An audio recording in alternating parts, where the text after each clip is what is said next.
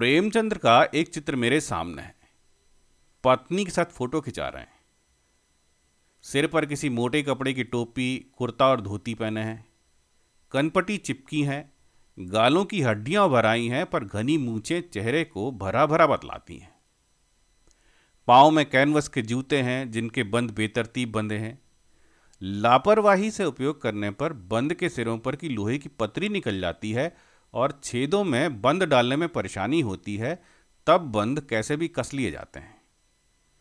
दाहिने पाँव का जूता ठीक है, मगर बाएँ जूते में बड़ा छेद हो गया है, जिसमें से उंगली बाहर निकल आई है। मेरी दृष्टि इस जूते पर अटक गई है। सोचता हूँ फ़ोटो खिंचाने की अगर ये पोशाक है तो पहनने की कैसी होगी? नहीं, इस आदमी की अलग अलग पोशाकें नहीं होंगी, इसमें पोशाकें बदलने का गुण नहीं है। यह जैसा है, वैसा ही फ़ोटो में खिंच जाता है। मैं चेहरे की तरफ़ देखता हूँ। क्या तुम्हें मालूम है मेरे साहित्यिक पुरखे कि तुम्हारा जूता फट गया है और अंगुली बाहर दिख रही है? क्या तुम्हें इसका ज़रा भी एहसास नहीं है? ज़रा लज्जा, संकोच या झेप नहीं है? क्या तुम इतना भी नहीं जानते कि धोती को थोड़ा नीचा खींच लेने से अंगुली ढक सकती है? मगर फिर भी तुम्हारे चेहरे पर बड़ी बेपरवाही, बड़ा विश्वास है। फोटोग्राफर ने जब रेडी प्लीज़ कहा होगा, तब परंपरा के अनुसार तुमने मुस्कान लाने की कोशिश की होगी।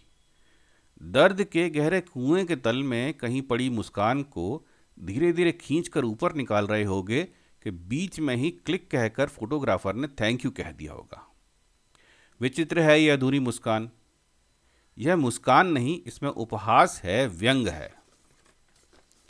यह कैसा आदमी है जो खुद तो फटे जूते पहने फ़ोटो खिंचा रहा है, पर किसी पर हंस भी रहा है? फ़ोटो ही खिंचाना था तो ठीक जूते पहन लेते या ना खिंचाते? फ़ोटो ना खिंचाने से क्या बिगड़ता था? शायद पत्नी का आग्रह रहा हो और तुम अच्छा चल भाई, कहकर बैठ गए होगे। मगर यह कितनी बड़ी ट्रेजडी है कि आदमी के पास फ़ोटो खिंचाने को भी जूता ना हो। मैं तुम्हारी ये फ़ोटो देखते देखते तुम्हारे क्लेश को अपने भीतर महसूस करके जैसे रो पड़ना चाहता हूँ, मगर तुम्हारी आँखों का यह तीखा दर्द भरा व्यंग मुझे रोक देता है। तुम फ़ोटो का महत्व नहीं समझते। समझते होते तो किसी से फ़ोटो खिंचाने के लिए जूते मांग लेते। लोग तो मांगे के कोट से वर दिखाई करते हैं और मांगे की मोटर से बारात निकालते हैं। फ़ोटो खिंचाने के लिए तो बीबी तक मांग ली जाती है। तुमसे जूते ही नहीं मांगते बने। तुम फ़ोटो के महत्व को नहीं जानते। लोग तो इत्र चुपड़कर फ़ोटो खिंचवाते हैं, जिससे फ़ोटो में खुशबू आ जाए। गंदे से गंदे आदमी की फ़ोटो भी खुशबू देती है। टोपी आठाने में मिल जाती है और जूते उस जमाने में भी पाँच रुपए से कम में क्या मिलते होंगे? जूता हमेशा टोपी से कीमती रहा है, अब तो जूते की कीमत और भी बढ़ गई है। और एक जूते पर पच्चीसियों टोपियाँ न्यौछावर होती हैं। तुम भी जूते और टोपी के आनुपातिक मूल्य के मारे हुए थे। यह विडंबना मुझे इतनी तीव्रता से पहले कभी नहीं चुभी जितनी आज चुभ रही है, जब मैं तुम्हारा फटा हुआ जूता देख रहा हूँ।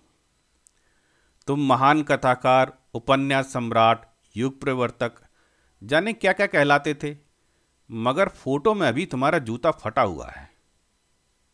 मेरा जूता भी कोई अच्छा नहीं है। यूँ ऊपर से अच्छा दिखता है, अंगुली बाहर नहीं निकलती, पर अंगूठे के नीचे तला फट गया है। अंगूठा ज़मीन से घिसता है और पैनी मिट्टी पर कभी कभी रगड़ खाकर लहूलुहान भी हो जाता है। पूरा तला गिर जाएगा, पूरा पंजा छिल जाएगा, मगर अंगुली बाहर नहीं दिखेगी।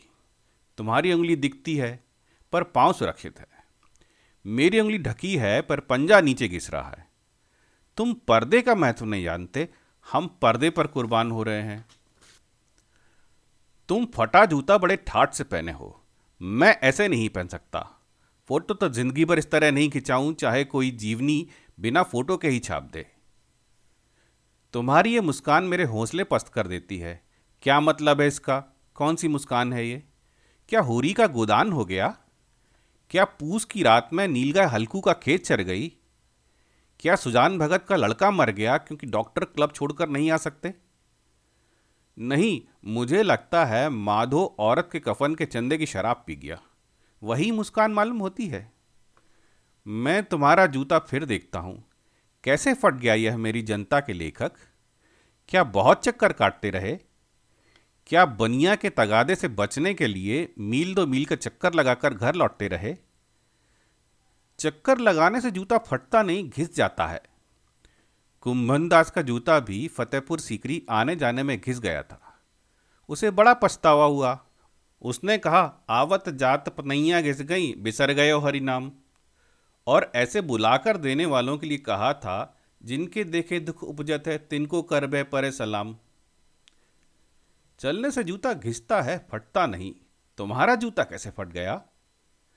मुझे लगता है तुम किसी सख्त चीज़ को ठोकर मारते रहे हो। कोई चीज़ जो परत पर परत सदियों से जम गई है, उसे शायद तुमने ठोकर मार मार कर अपना जूता फाड़ लिया। कोई टीला जो रास्ते पे खड़ा हो गया था, उस पर तुमने अपना जूता आजमाया। तुम उसे बचाकर उसके बगल से भी तो निकल सकते थे। टीलों से समझौता भी तो हो सकता है। सभी नदियाँ पहाड़ थोड़ी ही फोड़ती हैं, कोई रास्ता बदलकर घूमकर भी तो चली जाती है। तुम समझौता नहीं कर सके। क्या तुम्हारी भी वही कमज़ोरी थी जो होरी को ले डूबी? वही नेम धर्म वाली कमज़ोरी? नेम धर्म उसकी जंजीर थी, मगर तुम जिस तरह मुस्कुरा रहे हो, उससे लगता है कि शायद नेम धर्म तुम्हारा बंधन नहीं था, तुम्हारी मुक्ति थी। तुम्हारी ये पाँव की उंगली मुझे संकेत करती सी लगती है। जिसे तुम घृणित समझते हो, उसकी तरफ़ हाथ की नहीं, पाँव की उंगली से इशारा करते हो।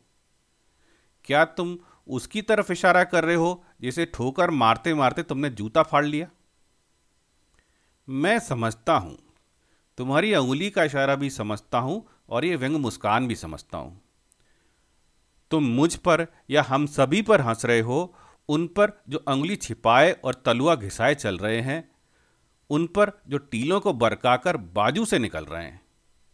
तुम कह रहे हो, मैंने तो ठोकर मार मार कर जूता फाड़ लिया उंगली बाहर निकल आई और पाँव बच रहा और मैं चलता रहा। मगर तुम उंगली को ढांकने की चिंता में तलवे का नाश कर रहे हो। तुम चलोगे कैसे? मैं समझता हूँ। मैं तुम्हारे फटे जूते की बात समझता हूँ, अंगुली का इशारा समझता हूँ और तुम्हारी व्यंग मुस्कान समझता हूँ। धन्यवाद।